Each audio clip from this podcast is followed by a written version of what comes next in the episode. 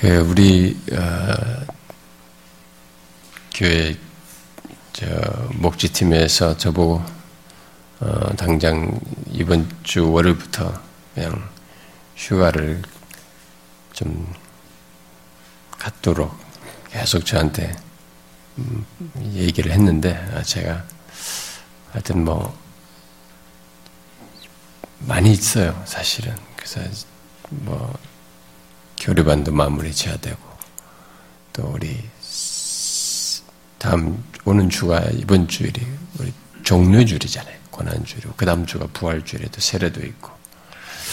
하여튼 뭐 여러 가지가 있고 그래서 어 제가 일단은 좀 부활주일까지라도 좀 미루자고 이렇게 해서 했고 그래서 제가 이 금요일도 오늘도 사실은 우리 사역자들에게 맡기도록 그렇게 다 얘기해서 우리 사역자들이 원래 이제 하려고 준비를 했습니다. 오늘 제가 알기로는 다 준비했는데 어, 그냥 제가 아무래도 길게 하지 않더라도 어, 이 시간 좀 나누는 게 좀 뭐 제가 그 정도는 괜찮은 것 같, 뭐 크게 문제될 것 같지도 않고 그래서 제가 길게 하지 않더라도 짧게라도 같이 나누는 게 좋겠다 싶어서 제가 오늘 이 시간에 어, 이어서 그냥 이 내용을 다루려고 합니다. 어, 그래서 오늘은 어, 반절만 하려고 합니다. 1절의 하반절만 하려고 합니다. 그래서 짧게 하도록 하겠습니다. 반절만. 너희는 위로하라 내 백성을 위로하라는 이 구절만 오늘은 하도록 합시다. 그래도 가봐야 알죠. 끝까지 뭐 짧아질지는 가봐야 되겠지만 반절을 하든 뭐 한 달락을 하든 간에 음, 가봐야 알겠습니다만. 자, 우리가 이사야서를 지금까지 이렇게 살펴오면서 어, 이사야서를 크게 둘로 나누면은 이게 1장부터 39장부터 40장부터 뒤로 이렇게 나누는 경우가 있고 네, 그게 일반적으로 그동안 전통적으로 많이 그렇게 두 개 단락으로 어, 나누었습니다. 왜냐하면 내용의 전환이 이게 극적이기 때문에 그렇게 둘로 나누었어요. 그런데 최근에 어떤 사람들은 아예 1장부터 33장 하고 우리 34장부터 조금 이렇게 어, 연관성이 중간에 이게 교리, 가교역하라는 내용이 이게 앞에 거와 뒤에 것이 이게 어, 같이 섞여 있는 내용이 있다고 해가지고 34장부터 어, 끝장까지로 이렇게 둘로 나누는 그런 시도를 또 하기도 합니다. 어쨌든 이 40장 이후의 내용은 어, 앞에 1장부터 39장까지 말해온 어, 이스라엘 백성들, 이스라엘 향해서 어, 말했던 바로 이스라엘에 대한 심판 메시지와 분명히 내용상으로 이렇게 크게 전환이 되는 달라지는 그런 내용인 것을 보게 돼요, 분명히. 그래서 앞에는 심판 메시지였는데 여기 이제 40장 이후부터는 회복에 대한 메시지로 내용이 확 바뀌게 되죠. 음. 그래서 이제 오늘은 이 어, 후반부 이제 40장 이후에 이 후반부 내용의 서론으로 이 배경을 좀 이제 이 뒤에 큰 덩어리로 전체 전개되는 내용이 이게 너무나 내용이 이게 급전하기 때문에 어, 변환을 주기 때문에 이 뒷부분의 어떤 서론으로 배경적인 내용을 어, 어, 다루도록 하겠습니다. 어, 그런 가운데서 어, 이 1절 하반절만 어, 거기에 덧붙여서 살피도록 하겠습니다. 예, 많은 학자들이 이 40장 이후의 내용의 이 급반전, 내용이 막 너무나게 크게 전환하게 되는 이런 전환과 그리고 뒤에 가서 이제 그 페르시아의 왕으로 언급되는 이 고레스가라는 이런 이름이 거론되는 음, 그런 것이 있어서 또뭐그또또더또 다른 내용상의 어떤 다양한 이유들을 가지고 이 40장 이하의 내용은 포로기의 다른 선지자가 아, 기록한 것이다. 그러니까 여기 39장까지만 이사야가 한 것이고 이 40장 이후는 다른 어, 어떤 사람이 기록자가 기록했는데 그것을 여기 이사야서에 붙였다 편집을 했다 이렇게 어, 주장을 합니다. 일단 일단 내용 자체가 이렇게 앞에 1장부터 39장에서 어, 예언했던 심판 내용, 심판 메시지죠. 이런 심판 신탁이 더 이상 뒷부분에 가서는 없단 말이에요. 40장 이후에 없고 주로 이제 회복에 대한 내용을 말하고 있어서 어, 이 앞에 그 1장부터 39장에서 선포한 이 그 8세기 말에 이, 이, 이 이 사야 선지자의 증거와는 분명히 이 뒷부분은 맞지 않는 것처럼 보여요. 분명히 앞에 1장부터 39장이 말하는 것과 뒤에 이 내용이 이게 너무 내용이 변제해놓으니까 이게 분명히 아, 이게 앞부분과 연결성이 이게 좀 떨어진 것 같은 그렇게 느껴집니다. 그래서 아, 사람들이 이게 아 이게 이사야가 아니다. 앞에 한 이사 앞에 이사야가 전한 것과는 너무 급전한 게 다른 사람이 전한 것이다. 이렇게 주장을 합니다. 예, 그러나 우리는 이사에서 전체가 아, 선지자 이사야가 기록한 것으로 믿고 어, 어, 그렇게 주장을 하고요. 어, 저도 이제 그렇게 여러분들에게 설명을 하게 할 것입니다. 아, 그러면 이제 우리가 질문을 해야 되겠죠. 이런 내용상의 차이에서 나타나는 역사적인 갭이 있단 말이에요. 만약에 뒤에 보면은 이 앞에 부분의 역사 배경과 1장부터 39장 나오는 거 뒤에 나오는 역사적인 배경이 너무 이렇게 크게 차이가 나타나는데 이런 역사적인 갭을 어떻게 설명할 수 있느냐라는 이제 질문이 제기될 수 있습니다. 아, 이제 분명히 그 앞에 1장부터 39장은 주로 그 BC 8세기의 그 아하스 왕과 그다음에 히스기야 왕이 거론되면서 그런 왕들의 배경 속에서 그 시대를 배경으로 해서 언급을 하고 있는 내용인 것이 분명해요. 아, 근데 그러면 이 40장 이후에 이는 배경 시대적 배경이 도대체 어느 때냐? 어, 이 앞에요. 예? 아, 이제 거기서 질문이 제기되는데, 뭐 고레스 같은 사람이 거론되는데, 만약 고레스 같은 사람이면은 뭐 이게 500년대인데, 어? 이게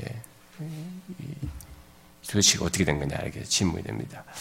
물론 여기 40장 이후의 시대는 앞에 1장부터 39장의 전반부와 아, 시기상으로 다른 시기를 배경으로 하고 언급하고 있는 게 분명합니다. 음? 앞에와는 다른 시대적인 배경을 끼고 예언한 내용이에요. 이 부분, 이 내용은 그건 분명해요. 어, 여기 40장 이하의 내용은 앞에 1장부터 39장에서 선포된 심판 예언이 모두 다 그 심판에 대한 모든 메시지가 다 성취가 되었다는 것을 전제한 내용이에요. 그래서 이 내용이 확 그 다음 얘기로 심판을 받은 조건 속에서 심판받는 조건 속에서 또 심판이 다 끝나가는 조건과 연관지어서 이 내용들이 다 연결됩니다. 예, 굳이 역사적인 배경으로 연결을 시키자면 아, 그래서 우리가 이미 앞에 39장을 어, 살필 때 보았듯이 히스기야와 아, 히스기야 왕의 그 이 내용이 어, 보면은 히스기야 왕 이야기의 시간차는 달라도 히스기야 이야기의 끝자락으로 기록해 놓은 이 39장의 내용을 보게 되면 그 마지막 내용이 무엇을 언급을 해 줬습니까? 우리가 앞에서 배울 때. 그 어? 보물을 보여주고 이렇게 하고 바벨론 사제를 한 것 때문에 한 걸 가지고 거기서 끝자락에 가서 딱 무슨 얘기가 나옵니까? 바벨론을 통해서 하나님께서 너희를 치겠다 이게. 바벨론을 통한 징계 예언이 언급이 되죠. 그러니까 이미 39장에 사람들이 그랬던 그 바벨론을 통한 징계 예언이 모두 역사적인 사실로 성취되었다는 것을 전제하고 이 40장 이하의 내용이 지금 나오는 겁니다. 이 40장 이하의 모든 내용은 바로 그것을 전제한 내용이에요.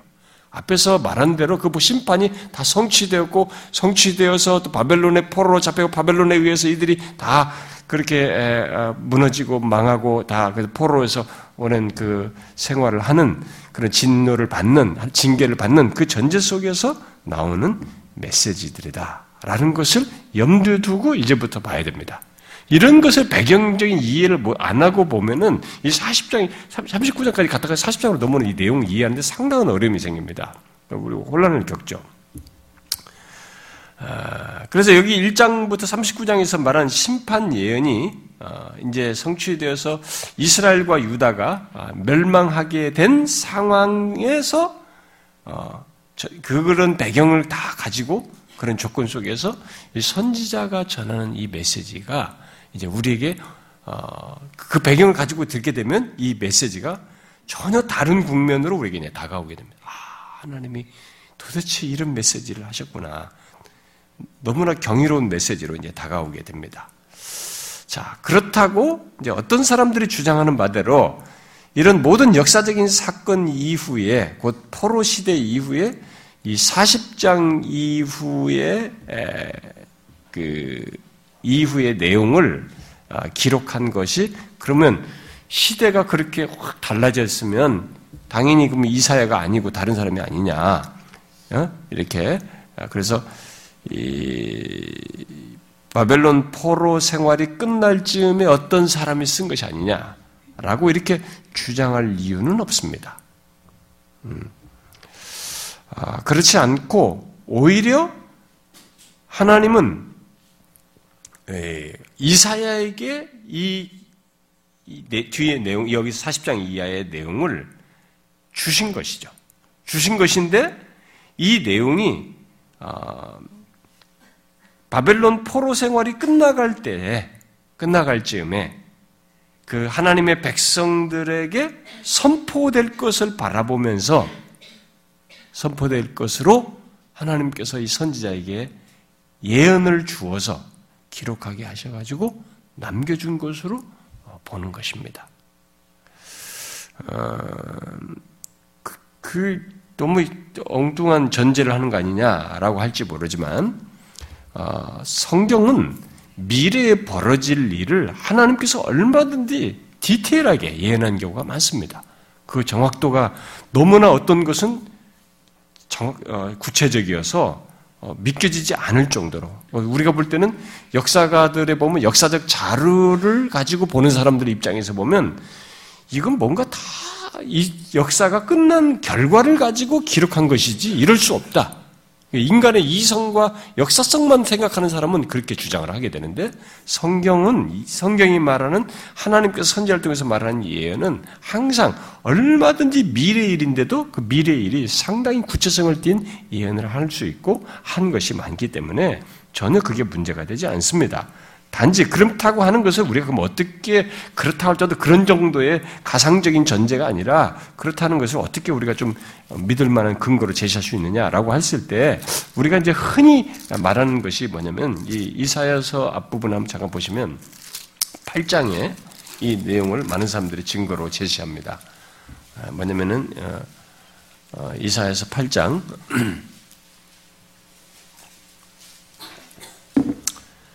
16절을 어, 한번 읽어봅시다. 16절 읽어봅시다. 시작. 너는 증거의 말씀을 싸매며 율법을 내 제자들을 가운데에서 봉함하라. 이미 하나님께서 이런 얘기를 하셨어요. 어? 이, 이, 얘기가 있는 것입니다. 어, 이 말은 뭡니까? 이 말씀은 이사야가 어떤 메시지를 곧 하나님의 증거의 말씀을 봉함해서 제자들에게 주었다는 것을 지금 시사하고 있습니다. 그렇게 하라고 하나님이 시켰고 그렇게 했다는 것을 시사하고 있습니다. 자, 그 내용이 도대체 뭐냐 이게? 그 내용이 바로 여기 40장 이후에 뭔 지금 현재 시제를 놓고 보면은 히스기야 시대를 놓고 보면 이때 아스 당시를 놓고 보면 그때보다는 더 먼 미래에 있을 그 내용을 바라보면서 그것을 이렇게 주신 것으로 어, 봉하마에서 쌈에서 봉함에서 어, 제자들에게 준 내용으로 보는 것입니다. 그러면 어, 이런 여기 40장 이하에 이렇게 놀라운 그 회복에 대한 이런 복된 말씀을 왜 그 당시에 아스와 히스기야 당시에 이때 당시에 전하지 않고 봉함하여서 후대에 전하도록 했을까? 이런 질문을 우리는 할 수 있습니다. 아, 그것은 일단 이 내용이 앞에서 계속 심판 예언을 하는 심판 예언을 하지 않으면 안 되는 조건을 가지고 있는 이들에게 그 당시에 현재적으로 너무 긴급하게 아수르와 이런 거 여기와 엮여가지고 현재 시제로 그것과 맞물려서 그들에게 심판 예언을 하는 그들에게 그리고 심판 예언을 받았던 당시 사람들에게 지금 이 40장 이유는 그런 얘기를 하면서 거기에 덧붙여서 주기에는 적합성이 떨어져요. 일단은 적용성도 떨어지고 일단은 내용상으로도 보면 직접적인 연관성도 없어요. 지금 시간상으로 보면 시제로 직접적인 그 시간 속에서는 직접적인 연관성도 없고 적합성도 떨어집니다. 그래서 그것을 제대로 수용하여서 적용할 수도 없었기 때문에 그런 것으로 볼 수 있고 또 어, 후에 이렇게 봉함되었다가 이제 전 나중에 그 언때에 그걸 전하 그 시기가 됐을 때 모든 것이 다 성취되고 그랬을 때 그때 전했을 때 이사야를 통해서 주신 이 말씀이 이 메시지가 그를 통해 주신 이 하나님의 말씀이 정말로 사실이라고 하는 것을 증거하고 입증하는 하도록 하기 위해서 어, 이렇게 하신 것으로도 어, 볼수 있습니다. 그리고 이 봉함을 통해서 이 메시지를 이렇게 봉함을 하게 되면 이 메시지를 오래 보관하여서 어, 증거 봉함하게 되는데 이 메시지 자체가 봉, 오랫동안 보관하여서 증거할 필요가 있을 정도로 아주 더욱 먼 미래의 적인 내용을 내포하고 있다는 것을 또한 시사하고 있는 것입니다. 당시 어, 포로 정도 돌아오는 뭐 포로 시기 이 정도만이 아니라 그 이후에까지 더 중요한 내용을 어, 더먼 미래까지 연관지어서 담고 있다는 것을 어, 우리가 볼 수 있어요. 실제로 보면은 여러분 이사에서 보면 막 최후의 종말까지 나오잖아요. 어? 그 계시록에서 나오는 새 하늘과 새 땅 얘기와 연관된 내용까지도 내포되어 있습니다. 그러니까 그런 것이 있어서 이렇게 봉함에서 한 것으로 우리가 볼 수 있습니다. 자 그렇다면 선지자가 음, 후에 아, 이 전해지기를 바랬던 시대, 이것이 전해지기를 바랬던 그 시대, 그 40장 이후의 내용이 말하는 역사적인 배경은 그러면 어느 때일까? 우리가 질문할 수도 있겠죠. 음? 근데 여러분, 성경 구절을 설명 안 하고 이거 설명하니까 이게 뭐, 다 별로 이게 하는 것 같은데 이게 굉장히 중요합니다. 지금부터 말할 내용을 40장 이후부터 66장까지 내용의 이 배경을 알고 여러분이 읽어, 아, 해야만이 이사야서를 이해하는데 모든 사람의 어려움이 바로 이거예요. 이 연결을 못 시킨다는 겁니다. 여기서 다 헷갈리니까 그냥 문자를 읽어요. 이 문자의 배경이 어떤 도에서 나왔는지 이것에 대한 이해가 없으니까 공감력이 떨어지는 거죠. 어, 이걸 여러분들이 잘 아셔야 됩니다. 어, 그럼 어느 때를 두고 얘기했을까? 음? 배경은 어느 때일까? 40장 이후에 대해서 말하는 역사적인 배경은 어느 때일까? 이렇게 부를 수 있는데 사람들은 주로 유다 백성들이 이렇게 유다가 586년에 이미 이스라엘은 북이스라엘은 722년에 BC, 그다음에 유다는 BC 586년에 멸망했잖아요. 그러니까 멸망 다 유다까지 멸망한 다음에 포로로 잡혀갔다가 나중에 이스라엘 백성들이 포로에서 귀환하게 되는 어느 시점, 포로 되는 그때와 관련된 귀환하는 것 때와 관련된 바로 이스라엘에 그렇게 해서 회복되는 것과 관련된 내용이다. 역사적인 배경은 바로 그때다라고 일반적으로 많이 생각을 합니다. 물론 이 내용이 40장 이하의 내용이 포로 생활이 거의 끝나가는 것과 연관돼서 언급하는 그런 역사적인 배경을 이렇게 맞물려서 설명하는 내용들이 있어요. 그렇게 이해해도 되는 그런 내용들이 많이 있는 것이 사실입니다. 그것이 기본적으로 담겨져 있어요. 그러나 잘 보면 이 40장 이하의 내용은 그것 이상의 내용이에요. 그걸 우리가 알고 읽어야 됩니다. 바로 이 바벨론 포로 상태에 있는 이스라엘 백성들 뿐만 아니라 그 이후에 모든 시대를 초월해서 속박과 억압으로 괴로워하는 모든 하나님의 백성들에게 자유와 위로를 주는 그런 메시지를 선포한 것입니다.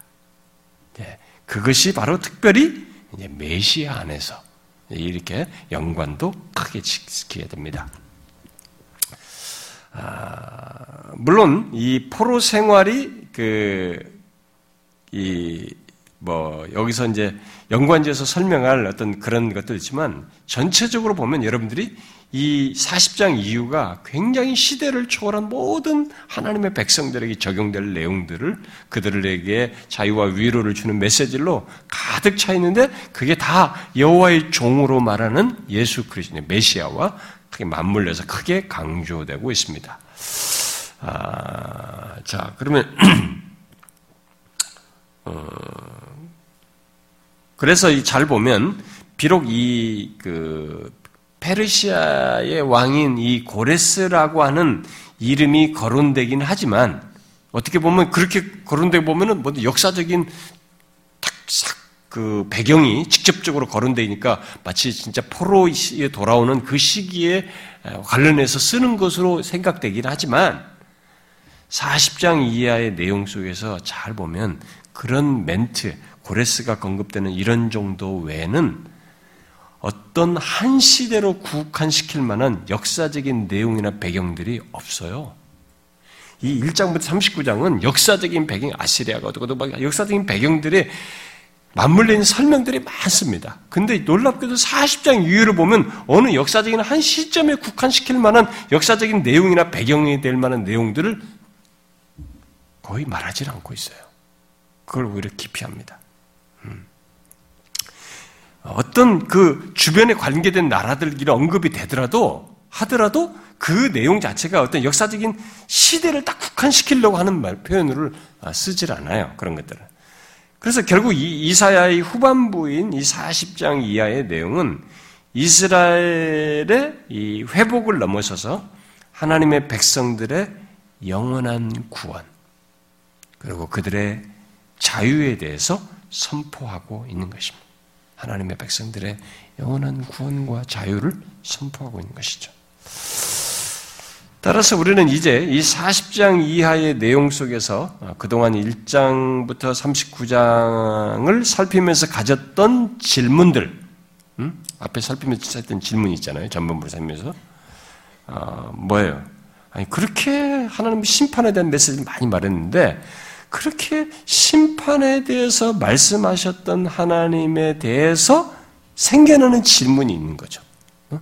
아니 도대체 하나님이 계속 심판만 얘기하는데 거기에 대해서 갖는 이 질문에 대한 대답을 이 40장 그런 내용을 접하면서 가, 가질 수 있는 질문에 대한 대답이 이 40장 이하에서 다 나오는 거예요.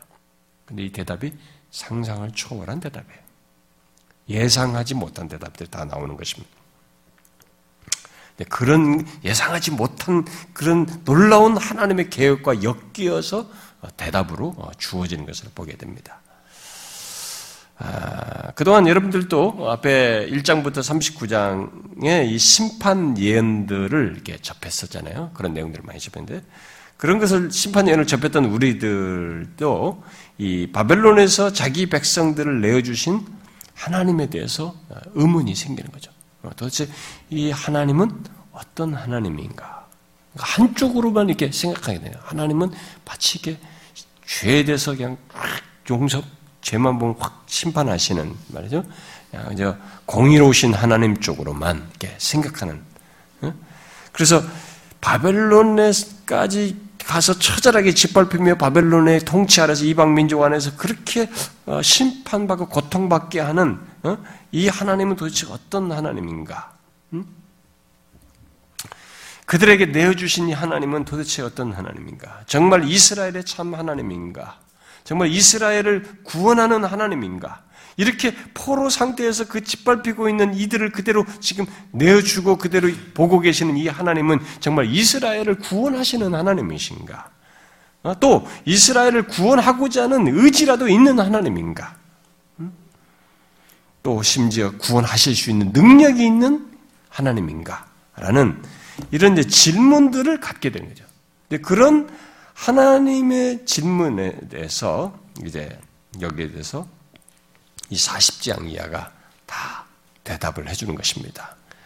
하나님께서 자기 백성들을 구원할 능력이 있는지부터 정말 자기 백성들에 대한 언약을 신실하게 지키시는 분이신지 또 자기 백성들에 대한 대해서 하나님의 마음은과 뜻은 무엇인지 어? 신실한 그 자기 백성들에 대해 그것을 가지시고 나타내시는 분이신지 이런 질문에 대해서 어, 대답을 하게 되는데 이 대답이 우리가 생각하는 것을 넘어선 그러니까 우리들이 흔히 그런 질문을 가지고 그러면 이렇게 그려볼 수 있는 생각할 수 있는 이런 것을 넘어서는 대답을 40장 이하에서 해주고 있다라는 것입니다. 음, 자, 그래서 결국 이 40장 이하의 내용은 이 앞에 이제 전반부 1장부터 39장에서 39장에 연결해서 이스라엘의 하나님 여호와가 어떤 분이시냐? 하나님의 백성들의 하나님이 어떤 분이시냐? 그분의 성품과 그의 구원 계획, 예, 그리고 우리의 생각을 넘어서는 놀라운 그분의 구원을 하나님께서 베푸실 것이라는 사실을 이렇게 설명해 줍니다. 대답으로 해주고 있습니다. 자, 그래서 이제 앞에 전반부에서 어, 이 선지자가 계속 어, 한 가지 핵심적인 질문을 이게 모든 내용이 바뀌지만은 그 모든 내용 속에서 한 가지 질문을 계속 했죠 우리에게 계속 질문했죠. 그 질문이 뭐였습니까? 아, 이 세상 역사 복잡하게 어, 우리를 위협하기도 하고 두렵기도 하고 어, 불안하기도 만드는 이 세상 역사와 이 세상 현실 속에서 그 현실이 아무리 위급할 때든 또 어떤 때는 편안할 때든데 좀 괜찮아 보일 때든 또 병들었을 때든 어, 뭐 히스기야처럼 마찬가지고 또 풍전등화와 같은 막 당장 이제 목을 조여서 끝날 것 같은 그런 아시리아에서 완전히 다 어, 정복이 끝날 바로 그 시점에 극단적인 절망에 처할 때든 삶의 모든 국면에서 너희는 누구를 의지할 것인가? 이 질문을 집요하게 했습니다. 앞에 39장까지. 우리는 그것을 39장까지 살면서, 살피면서 계속 어, 반복했고 주장했습니다. 전달했어요. 우리가 처한 이런 모든 현 속에서 과연 나는 누구를 의지할 것인가? 그 질문은 결국 우리들이 갈림길에 선다, 현실 속에서. 하나님인가? 아니면 내 현실에 영향을 발휘하는 나를 두렵게 하든 힘들게 하든 불안하게 하든 뭔가 막막하게 여겨져서 힘들게 하든 하나님이든 내 현실에 영향을 미치는 어떤 다른 대상, 이 둘 사이에서 과연 내가 누구를 의지하며 어디에 마음을 쏟을 것인가 하는 이 질문을 한 것이었습니다. 그게 열방으로 더 강국인 다른 나라, 아스 같은 경우는 아시리아이고 또 이스기야 같은 경우는 어, 애굽이었고 말이죠. 이렇게 열방이든 아니면 강국으로 보존 자기 스스로를 지키기 위해서 어떤 무기든 아니면 이 성의 안전을 꾀할 어떤 다른 방도든 그리고 안정을 보장하는 것으로 보이는 그 무엇이든 그런 다른 대상을 끼고 이 질문을 했어요. 주변국들과 다 맞물려서 하나님을 의지할 것인가? 아니면 다른 것을 의지할 것인가? 정말 네가 그런 모든 현실 속에서 누구를 의지할 것인가? 라는 질문을 집요하게 해왔습니다.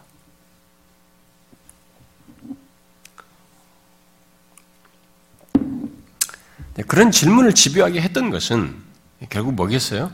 어, 아, 그 비교 대상을 현실 속에서 이 소위 하나님의 백성들임에도 불구하고 이들이 그 비교 대상을 현실 속에서 보며 갈등하고 유혹을 받고 그래서 하나님을 의지하기보다는 다른 쪽을 자꾸 기웃거리려고 하고 하나님은 안 보이는데 보이는 이 현실이 더 피부적으로 와닿고 나를 초급하게 하고 의지하고 싶은 충동을 불러일으키니까 자꾸 다른 쪽을 더 기웃거리고 하나님만으로는 안심하지 못하고 불안해하며 불신앙적인 모습을 보였기 때문에 이 질문을 계속 내용을 달리 해 가면서 반복해서 39장까지 해왔어요. 응? 그것은 우리도 똑같이 경험하는 거죠. 우리도 지금 그, 그런, 그래서 우리가 앞에 39장 살피면서 우리도 똑같이 그런 어, 경험을 한다고 하면서 그 질문을 똑같이 받았습니다. 그러니까 과연 하나님을 누구를 의지할 것인가? 다른 무엇에 의지할 것인가? 현실에 무엇을 의지할 것인가? 아니면 하나님을 의지할 것인가? 이 질문을 우리가 계속 받았습니다. 그러면 39장까지, 39장이 끝나기까지, 여기까지 오기까지, 여러분들이 그 질문을 여러분도 똑같이 받았는데, 이 기, 록에서도 선자가 당시 사람들에게도 그 질문을 했고, 받았는데, 어떻습니까? 여기까지 오기까지. 여러분들 그 질문을 받고, 여러분들이 그 질문에 대해서 어떻게 반응하며 여기까지 왔습니까? 하나님 의지했습니까? 다른 쪽으로 기웃거리지 않고 하나님 의지했습니까?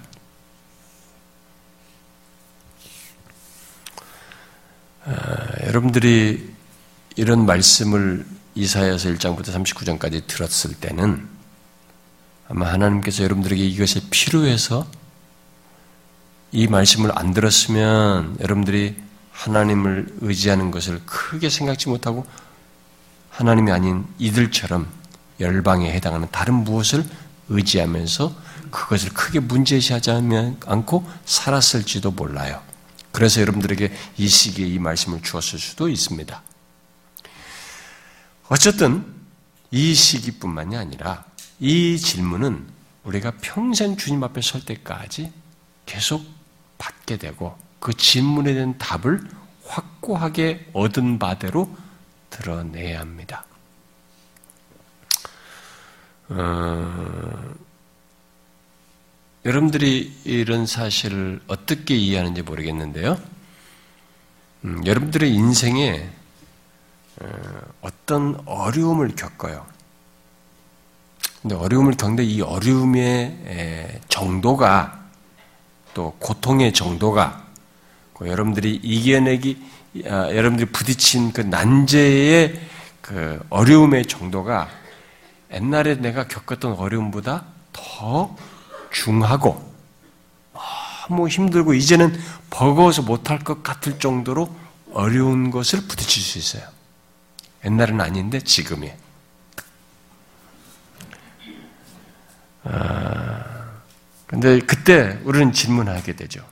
아니 하나님이 왜 야, 이게 좀 그동안의 신앙생활 이렇게 열심히 주님 믿고 막 의지하면서 왔고 또 하나님 근데 그때그때마다 다 하시는데 또, 또 이제는 끝날 때쯤 됐는데 왜 나한테 이렇게 또 이렇게 극복하기 어려운, 어려운 문제를 나한테 부딪히게 하셨을까? 이렇게 질문할 수도 있습니다. 아, 여러분, 그게요, 어, 사실은 하나님께서 우리를 아주 놀랍게 섭리 중에 이끄시는 중에 우리를 성숙시키시고 성화시키고 우리를 우리와 함께 동행하고 계시다고 하는 중요한 증거예요. 그게 무슨 말이냐면 지금 이렇게 어려운 것을 여러분들이 옛날에 이렇게 분별력과 영적으로 성장하지 않았을 때는 이런 거 여러분들에게 있지 않았습니다. 있었어도 여러분들은 부딪히도 믿음으로 부딪히지도 않고 아예 피하고 원망 불평하고 죄를 범하면서 그걸 신앙적으로 반응하지 않고 지내왔습니다. 근데 왜 지금의 이 시기에 신앙이 성장한 시기에 그만큼 버거울 정도에 왔느냐? 그것은 여러분들이 그만큼 성장했기 때문에 그래요. 이 어려운 문제를 이때는 여러분들이 감당을 못해요. 그래서 하나님이 여러분들을 이만큼 성장시키시고 여호와를 의지하는 것에 대한 답을 명확하게 알면 아는 것을 삶 속에서 많이 이렇게 경험하고 그 그때 그때마다 달른다면서 그래도 이겨나가고 그때 그때 극복하면서 왔던 이 여러분들의 그동안에 단련된 이 배경 속에서 이제 더 이상 못 견딜 것 같다라는 것을 여러분 앞에 경험하게 하시는 것이요. 근데 아니 그런 걸 왜 하나님이 하시나? 그런 거 없게 하시면 안 되나? 여러분 우리 인생 속에는요. 그게 다 있어요. 그냥 다 있는 거예요. 있는 것인데 우리의 신앙의 여정 속에 하나님은 놀랍게도 그것을 저 밑에 때 뒀으면 우리가 그것에 짓눌려서 일어나지 못했을 텐데 지금 믿음이 성숙했을 때 이 정도 말씀에 반응하고 이제 하나님 앞에 진실하게 여러분들이 신앙으로 성숙했을 때에 그 무게감 있는 것을 여러분들에게 대면하게 하신 거예요. 그래서 여러분 우리 인생 속에 어느 시점에 아, 내게 왜 이런 일이 있게 됐나? 내가 내 평생에 이렇게 어려운 건 처음이야 라고 부딪히는 것이 있으면 그때가 여러분들이 그걸 감당할 수 있을 정도로 성장했기 때문이라는 것을 생각하시면 됩니다. 그래서 성경은 감당할 시험밖에 주지 않는다고 말하는 것이 바로 그거예요. 하나님은 우리가 감당할 시험밖에 주지 않습니다. 그러니까 우리를 그만큼 키우신 거예요. 키우지 않고 그렇게 무거운 거 감당 못할 일을 주지 않습니다. 그만큼 성장한 거예요.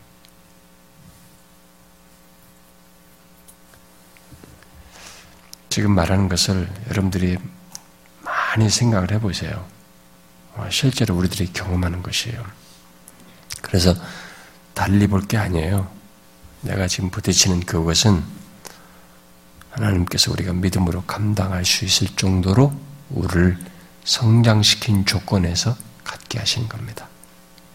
그리고 성장시키기 위해서 갖게 하는 것이에요. 그래서 이 질문에 대한 대답은 여전해요. 누구를 의지할 것인가? 앞에서부터 말해왔던 것. 하나님인가? 아니면 다른 것인가? 그게 계속 기웃거리니까 이들에게 그 질문을 계속 해왔어요. 아, 어, 물론 이 질문에 대한 이 선지자의 일관된 증거는 어, 아니 하나님의 메시지는 그 어떤 상황과 조건에서도 믿고 신뢰할 분은 하나님 한 분밖에 없다. 오직 그분만이 우리의 삶에 그리고 우리가 처한 무디친 난제, 아무리 절박하고 숨통이 조이고 성이 바로 무너질 것 같고 심지어 죽는다고 너는 내 이름을 곧 금방 죽을 것처럼 말했을 상황이라 할지라도 하나님은 그 모든 얘기를 통해서 답을 명확히 제시했어요. 히스기야가 죽는다고 할 때조차도 병들어 죽는다고 할 때도 하나님께서 대답을 하십니다. 우리가 그 모든 상황에서 믿고 신뢰할 수 있는 분은 오직 하나님 한 분뿐이다. 그분만이 우리의 삶에 우리가 처한 상황에 최고의 선이다. 라는 걸 답해 줬습니다. 하나님이 최고의 선입니다. 아니, 내가 생각할 때는 이것이 최고의 선인데, 이것이 최고인데? 아니에요. 어떤 상황을 경험하든 간에 그 상황에서 우리의 최고의 선은 하나님이다. 그것을 이 앞에 39장까지 수많은 케이스들을, 상황들을 엮어서 얘기하면서 결론적으로 답해 줬습니다. 자, 그런 내용 속에서 여기 1장부터 39장은 인간의 죄가 심판의 메시지를 계속 말해야 할 정도로 인간의 죄가 마치 하나님조차도 어떻게 할 수 없는 것처럼 보이게 만들었고, 그래서 죄로 심판받는 것 말고는 다른 것을 생각할 수 없는 것으로, 없는 것처럼, 그저 인간의 죄와 하나님의 공의만 있는 것처럼 보이는 이 전반부의 배경 속에서 여기 40장 이하의 내용이 언급되고 있어요. 무슨 말인지 알겠어요? 이 앞에 전반부 내용은 그런 분위기예요. 인간의 죄가 마치 하나님조차도 어떻게 할 수 없는 것처럼 그냥 심판 말고는 다른 것이 없는 것처럼 어? 인간의 죄와 하나님의 공의만 있는 것처럼 보이는 그런 배경이에요. 분위기 속에 있어요. 그런 배경 속에서 여기 지금 40장 이하의 내용은 말할 수 없는 위로와 기쁨과 자유를 갖게 하는 그런 메시지, 내용을 우리에게 전해주고 있습니다. 그렇지 않다는 것을 말해주고 있는 거죠. 어떤 내용이에요? 그것은 인간의 죄가 아무리 악하고 파괴적이어도 이 40장 이하는 앞에 1장부터 39장에서 보는 것처럼 그렇게 인간의 죄가 어? 정말 절망스럽고 파괴적이고 어? 악하다 할지라도 하나님의 선하심과 그분의 신실하심을 멈추게 할 수 없다라고 하는 것을 40장 이하에서 설명합니다. 아무리 인간의 죄가 악해도 파괴적이도 하나님의 선하심을 막을 수 없으며 그분의 신실하심을 멈출 수가 없, 멈추게 할 수가 없다는 것입니다. 하나님의 계획과 그 계획을 다루시는 그 계획을 이루시는 하나님의 열심은 꺾일 수가 없다는 것을 이 40장 이하의 메시지가 말해주는 것이죠. 물론 하나님은 그 가운데서도 자신을 의지하는 백성을 구원하신다는 것을 계속 강조합니다.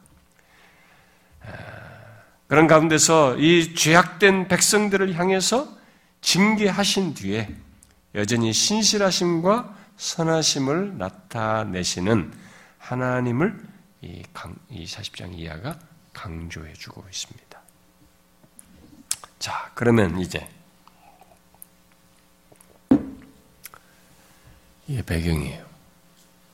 그러면 이제 하나님의 심판을 받아 바벨론의 포로로 끌려간 백성 입장에서 갖는 질문을 생각하고 여기 40장을 40장 이하 그리고 지금 이제 바로 여기 40장을 생각하면 됩니다. 억압과 압제 속에 있는 자기 백성들에 대해 하나님은 과연 구원하고자 하는 마음과 능력이 있는가? 그들을 구원할 뜻이 있는가? 아니, 내가 지금 힘든데, 이렇게 언제 무슨 일이 일어날지, 언제 우리가 다시 여기서 벗어날지, 이 억압에서 언제 벗어날지 모르는 이 지긋지긋한 삶의 여정 속에서 내가 고통스럽고 힘들고 고난 가운데 있는 이 계속되는 이 생활 속에서 과연 하나님은 우리에 대해서 자기 백성을 돌아보시는가? 우리를 구원할 의지가 있는 것인가? 우리에 대해서 하나님 어떤 뜻을 가지고 계신가? 정말 구원할 힘과 능력이라도 있는 것인가? 라는 이 질문을 이 현실 때문에 내가 당하는 겪는 이 현실의 답답함 답답함 때문에 갖는단 말이에요, 이 질문이. 하나님이 어떤 분이 이해가 있어요. 머리가 다 있단 말이에요. 하나님 이러시고 능하시고 어떤 거 다 있는데 내가 현실이 너무 짓눌리니까 이 질문이 나와 연관지어서 질문하게 돼. 하나님은 정말 구원하실 의사가 있는 거야? 나를 여기서 건질 의사가 있는 것인가? 우리에 대해서 어떻게 하실 마음이 있는가? 정말 언제 그렇게 하시겠다는 것인가? 그럴 만한 마음이나 의지가 있어? 라는 이 질문이 생기는 조건에서 우리가 이 내용을 보면 된다 는 것입니다. 바로 그 배경에 있는 사람들에게 첫 번째 말이 우리가 오늘 읽은 1절이에요. 너희는 위로하라. 내 백성을 위로하라. 이게 하나님께서 그런 질문을 가진 백성들에게 하신 말씀이에요. 이해되십니까, 여러분?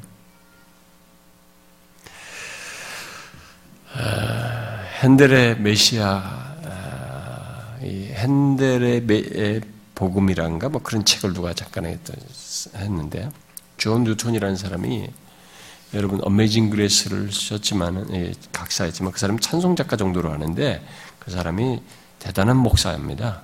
음, 연구 활동도 많이 했고 아주 이만한 큰 대작을 몇 권을 남겼습니다. 근데 그 대작 속에 존 뉴턴이 핸델의 메시아에서 핸델이 그걸 한 그것과 맞물려서 이렇게 그 어, 그런 논지로 이렇게 전개를 해요. 그 성경을 해석하고 이렇게 성경에서 그런 걸 강론하듯이 그 일종의 소론 같은 것을 쭉 쓰게 되는데 여러분 아시죠? 이 핸델의 이 메시아가 그 바로 이 40장 1절로부터 시작하는 거 아시죠? 네? 이 메시아가 이, 이 구절로 시작합니다. 음, 위로하라, 내 백성을 위로하라. 여기서부터 시작하죠. 이 핸델의 메시아, 핸델이 어, 이, 이 땅에 오시는 메시아로 오시는 예수 그리스도의 일생을 이렇게 그, 그 곡으로 이렇게 펼칠 때, 어, 이첫 번째 가사를 이 구절로 시작했다는 것은 놀라운 사실이에요. 어, 그가 놀라운 성경의 어, 이해를 가지고 있었다는 것을 우리에게 말해줍니다. 그러니까 그 핸델의 이해는 결국 메시아로서 예수 그리스도가 이 땅에 오신 것은 여기 40장 이하의 내용을 어, 이게 하나님께서 내용 이 40장 이하에서 말하는 말이죠. 하나님 이 40장 이하의 내용이 어떤 내용인지를 그가 어, 이, 어떤 식으로 이해했냐면은 바로 하나님께서 메시아를 보내셔서 온 인류를 위로하고 구원하시는 것으로 이해했다는 것을 말해주는 것입니다. 핸델이 그렇게 이해하고 여기 이사야 40장 이하를 그렇게 이해하고 쓴 거죠. 그래서 이 구절을 예수 그리스도의 오심과 맞물린 인생을 얘기하는데 이 구절로 시작하는 거예요. 아, 참 놀라운 해석을 한 거예요. 성경을 잘 본 거죠, 사실은요. 아, 근데 실제로 이 40장 이하의 내용은 하나님께서 친히 죄악 가운데 있는 인간을 고치시고 죄를 사하시고 회복시키실 것을 특히 독생자를 보내심으로써 그리하실 것을 증거하고 있습니다. 어? 실제로 이 내용이 따라서 여기 지금 이제 1절에 뭐 뒤에 이제 2절까지도 있는 내용 영을 보면은 어 이제 특별히 1절과 2절은 뒤에 이사야서 40장 이하 끝장 66장까지의 이 내용의 전체가 어떤 내용일 것인지를 이렇게 표제어처럼 응? 일종의 운을 띄워주는 거죠. 아, 뒤에 내용이 어떤 내용들일 것이다라는 운이, 운을 띄우는 것 같은 내용이 바로 이 40장 1절과 2절이라고 볼 수가 있는 것입니다. 자, 그런데 그 가운데서 여기 1절은 하나님의 백성들 앞에 어떤 일이 있을 것인지, 곧 하나님의 백성들의 결국이 어떤 것인지를 말해주는 내용이에요. 여기 1절. 그러니까 앞에 1장부터 39장의 배경으로 연결시켜서 보게 되면 앞에 그 심판을 했는데 그래서 징계를 받아서 그 진노 가운데 있단 말이에요. 징계를 받는 그 조건에 있는데 결국 이 말을 너희는 위로하라 내 백성을 위로하라라고 하고 이 말을 하고 있다는 것은 결국 이게 뭘 얘기해요? 하나님의 백성들 앞에 어떤 것이 있, 을 것인지 어떤 일이 있을 것인지 바로 그의 백성들의 결국이 어떤 것인지를 말해주는 내용이죠. 이게 이것은 그러면 하나님의 백성들 앞에 무엇이 있다는 겁니까? 이, 이 너희는 위로하라 내 백성을 위로하라고 말했다는 것은 하나님 백성들 앞에 우리들의 결국이 하나님 백성들의 결국이 궁극이 뭐라는 거예요? 심판이라는 겁니까? 아니라는 거죠. 앞에 이, 심판 얘기를 39장까지 했지만, 했고, 했, 지만그 심판을 얘기했다고 해서 심판이 우리의 파이널은 아니에요. 궁극은 아니라게. 우리의 끝은 아니라는 거죠. 하나님의 백성들은 그런 것이 설사 있더라도 하나님의 징계하시는 것 같은 것이 있어도 우리의 결론은 그게 아니다는 거죠. 우리의 결론은 뭐예요? 위로예요, 위로. 위로에 해당하는 무엇이 있다는 것을 말하는 겁니다. 뭐예요? 여기서, 여기서 이, 걸로 시사하는 건 뭡니까? 너희들의 결론은 심판이 아니라 또 멸망이 아니라 구속이요 생명이라는 것을 말해주고 있는 것이죠. 앞에 이렇게 말한다는 것은 앞에 1장부터 39장에서 이 하나님의 백성들을 말하는 이스라엘 백성들에 대해서 말했던 것과 연관시켜 보면은 대반전이에요, 이게. 이 대반전을 오해하지 않고 잘 이해하는 것이 하나님 이해 속에서 잘 이해하는 것이 굉장히 신자에게 중요합니다. 아, 그러니까 이것을 잘 이해를 못하기 때문에 어, 율법 폐기론에도 빠지고 어, 또 율법주의도 빠지는 거예요. 예. 이걸 잘 이해를 못하니까 균형을 못 갖는 것입니다. 이걸 잘 이해해야 됩니다.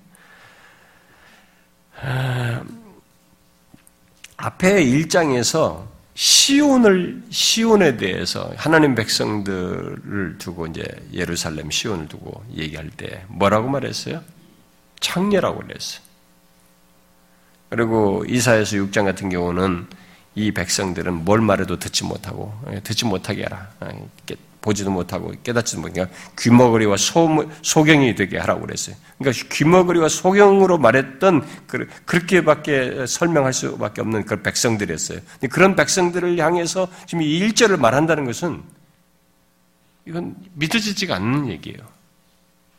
이게 하나님의 백성이에요. 지금 그 얘기하는 것입니다. 그래서 이 앞에 내용의 이사야의 흐름 속에서 39장의 흐름 속에서 40장으로 넘어가는 이 내용에서 우리는 이 극적인 전환의 딱 중심에 누가 있냐면 하나님이 계셔요.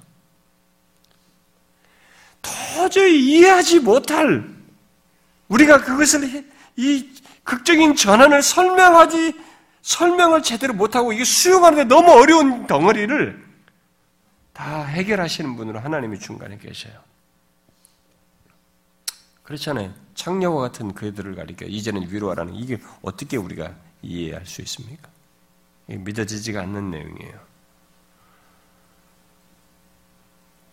그런데 우리 입장에서는 어, 아니 1장부터 39장까지 그런 심판 메시지가 있는 그런 내용 이후에 이런 중간 설명도 없이 갑자기 어?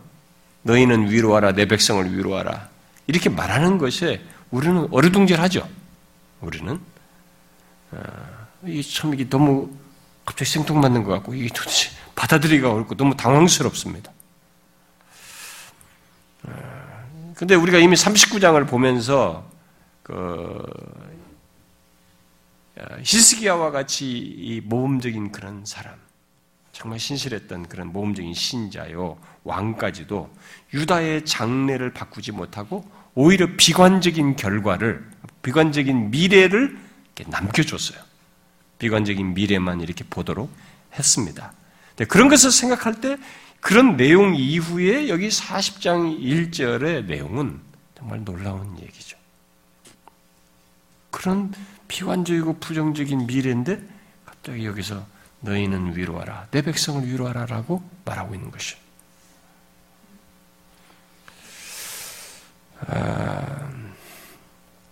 구원의 소망이 사라진 순간, 앞에 39장을 보면 구원의 소망이 이렇게 안 보이는 상황이에요.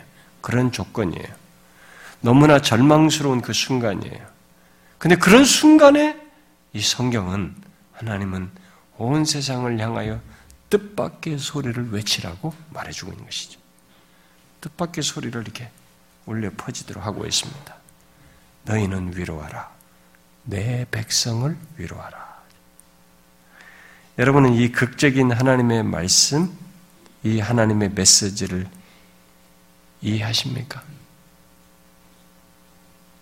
여러분은 이 말씀을 문맥 속에서 잘 받아들이고 수용할 수 있습니까, 지금?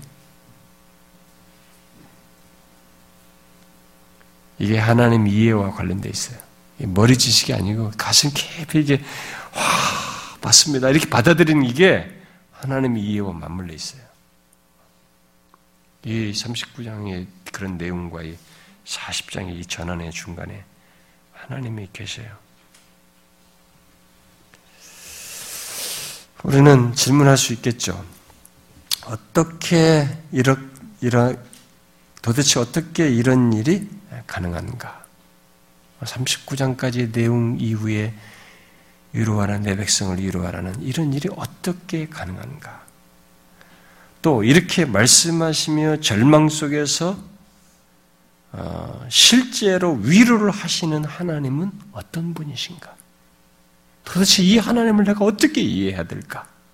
여러분 생각해봐요. 39장까지 이들의 하는 행동을 봤어요. 그래서 심판을 말할 수밖에 없는 그들에게 이 얘기를 하시는 이렇게 위로하라고 내 백성을 위로하라 내 백성을 위로하라고 말씀하시는 이 하나님 이렇게 실제로 위로를 행하시는 하나님 우리가 어떻게 이해할 수 있겠어요?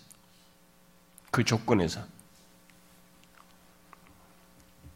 그런데 중요한 것은 하나님께서 1장부터 이 39장 같은 절망적인 조건에서 자기 백성을 실제로 위로하시는 결론을 주신다는 거예요. 이 말씀대로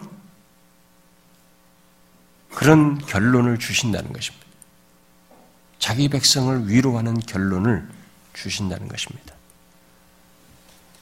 이것을 우리가 이 문맥 속에서 잘 이해해야 됩니다. 예수를 믿는다는 것은 바로 이런 사실을 알고 경험하며 자신의 삶을 보고 미래를 보는 것이에요. 그게 예수를 믿는 것이에요. 여러분들은, 여러분들은 이런 사실을 보십니까? 하나님께서 자기 백성의 궁극을 위로로 이끄신다는 것을 알고 보십니까? 우리들이 이 땅을 살면서 가장 힘들 때, 또 아무도 위로가 되지 않을 정도로 우리가 외롭고 뭐 고통스러워할 때, 또 모든 것을 포기하고 싶을 때, 모든 것이 끝이라고 생각하게 될 때, 정령 하나님을 믿는 신자는 바로 그때가 하나님의 은혜를 경험할 때예요. 하나님의 위로가 임하는 때이며 하나님께서 우리를 포기하지 않고 위로의 하나님으로 계신다는 것을 알고 그분을 바라보는 것입니다. 하나님을 믿는 신자는 바로 그것을 아는 사람이에요. 하나님을 믿는 신자는 자기가 아무리 현재 절망스러워도 현재가 끝이 아니라는 것을 알고 보는 믿는 사람이고 알고 사는 사람이에요. 이것 이후에 내 백성을 위로하라고 하는 우리의 결국을 위로라고 하는 것으로 결론으로 이끄시는 하나님이 계신다는 것을 알고 산다는 것입니다. 이것이 하나님을 아는 사람이에요. 하나님을 믿는 사람입니다. 예수를 믿는다는 것은 바로 그것을 알고 사는 것이에요. 그래서 시편 기자들이 여러분들이 시편을 읽을 때 어떻게 읽으십니까? 아주 멋진 시로 읽습니까? 이들의 삶의 절규를 한번 잘 보세요. 어찌하여 나를 버리시나이까? 그게 앞서서 했던 거예요. 어느 때까지니까? 너무 힘들어요. 어느 때까지 주께서는 부르짐을 듣지 않고 대답지 아니하십니까? 얼마나 힘들면서 그렇게 하겠어요? 저들이 나를 벌레 취급합니다. 저들이 나를 뭘로 취급? 얼마나 힘들고 고통스러운 것입니까? 그런데도 왜 이렇게 부르짖습니까? 그들은 그걸 알고 있는 것입니다. 이게 끝이 아니라는 것이에요. 하나님의 백성들이 이게 끝이 아니라는 거예요. 이것 이후에 이 모든 것에 내 백성을 위로하라라고 하는 위로라고 하는 궁극을 결론을 주시는 하나님이 계신다는 걸 알고 있기 때문에 그렇게 구한 것이죠.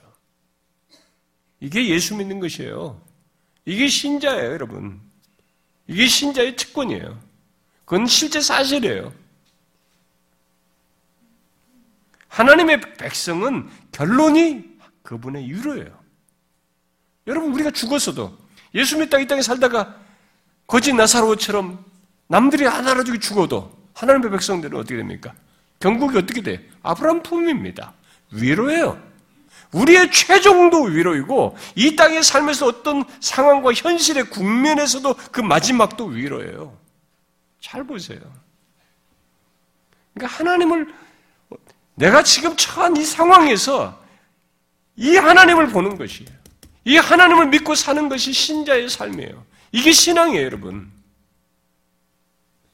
현실만 보는 거 아닙니다. 전부만 보는 게 아니에요. 내 백성을 위로하라. 아, 이렇게 말하는 하나님이 있어요. 이사야가 39장에서 끝나질 않습니다. 더 드라마틱하고 더 놀라운 사실이 40장 이후에 전개되는데 하나님이 천만을 이렇게 말하는 거죠. 너희들의 끝은 39장의 끝이 아니라는 거죠. 하나님의 위로가 백성들의 결론이라는 것이. 그걸 우리에게 말하는 것이죠. 여러분들은 이 사실을 믿으십니까? 이것을 믿고 구하셔야 합니다. 너무 절망스러고 힘들어도, 아, 이게 끝이 아니야. 내 백성을 위로하라고 하시는 하나님이 계시고, 실제로 하나님의 위로가 있어. 라고 믿고 그분을 붙들고 의지하며 신뢰해야 하는 것이에요. 어때요, 여러분? 여러분들은 이 사실을 믿습니까? 어떻습니까, 여러분? 아, 미안하지만 이거 못 믿으면 여러분들은 하나님 잘못 믿는 거예요. 여러분들이 알고 있는 하나님은 틀린 하나님입니다. 그리고 여러분들이 가지고 있는 신앙은 가짜예요. 그건 기독교가 아니고 다른 겁니다.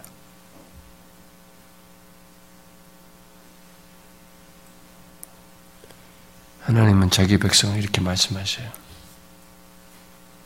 너희는 위로하라. 내 백성을 위로하라. 그래서 핸들이 메시아를 이걸로 시작하는 거예요. 우리에게는 그 결론이 있는 것이죠. 여러분, 우리의 최종 결론도 그럴 것이고요. 이 땅에 살면서도 내가 지금 가지고 있는 현안과 문제에서도 그 결론을 얻을 것입니다. 어떤 식으로든. 단순히 내가 원하는 대로 어떤 결과가 주어진다는 게 아닙니다. 하나님이 주신 위로가 있는 것이에요. 그게 자기 백성의 결론입니다. 우리는 이것을 믿어야 되는 것이죠. 진짜로 봐야 됩니다. 믿고. 보셔야 합니다. 기도합시다.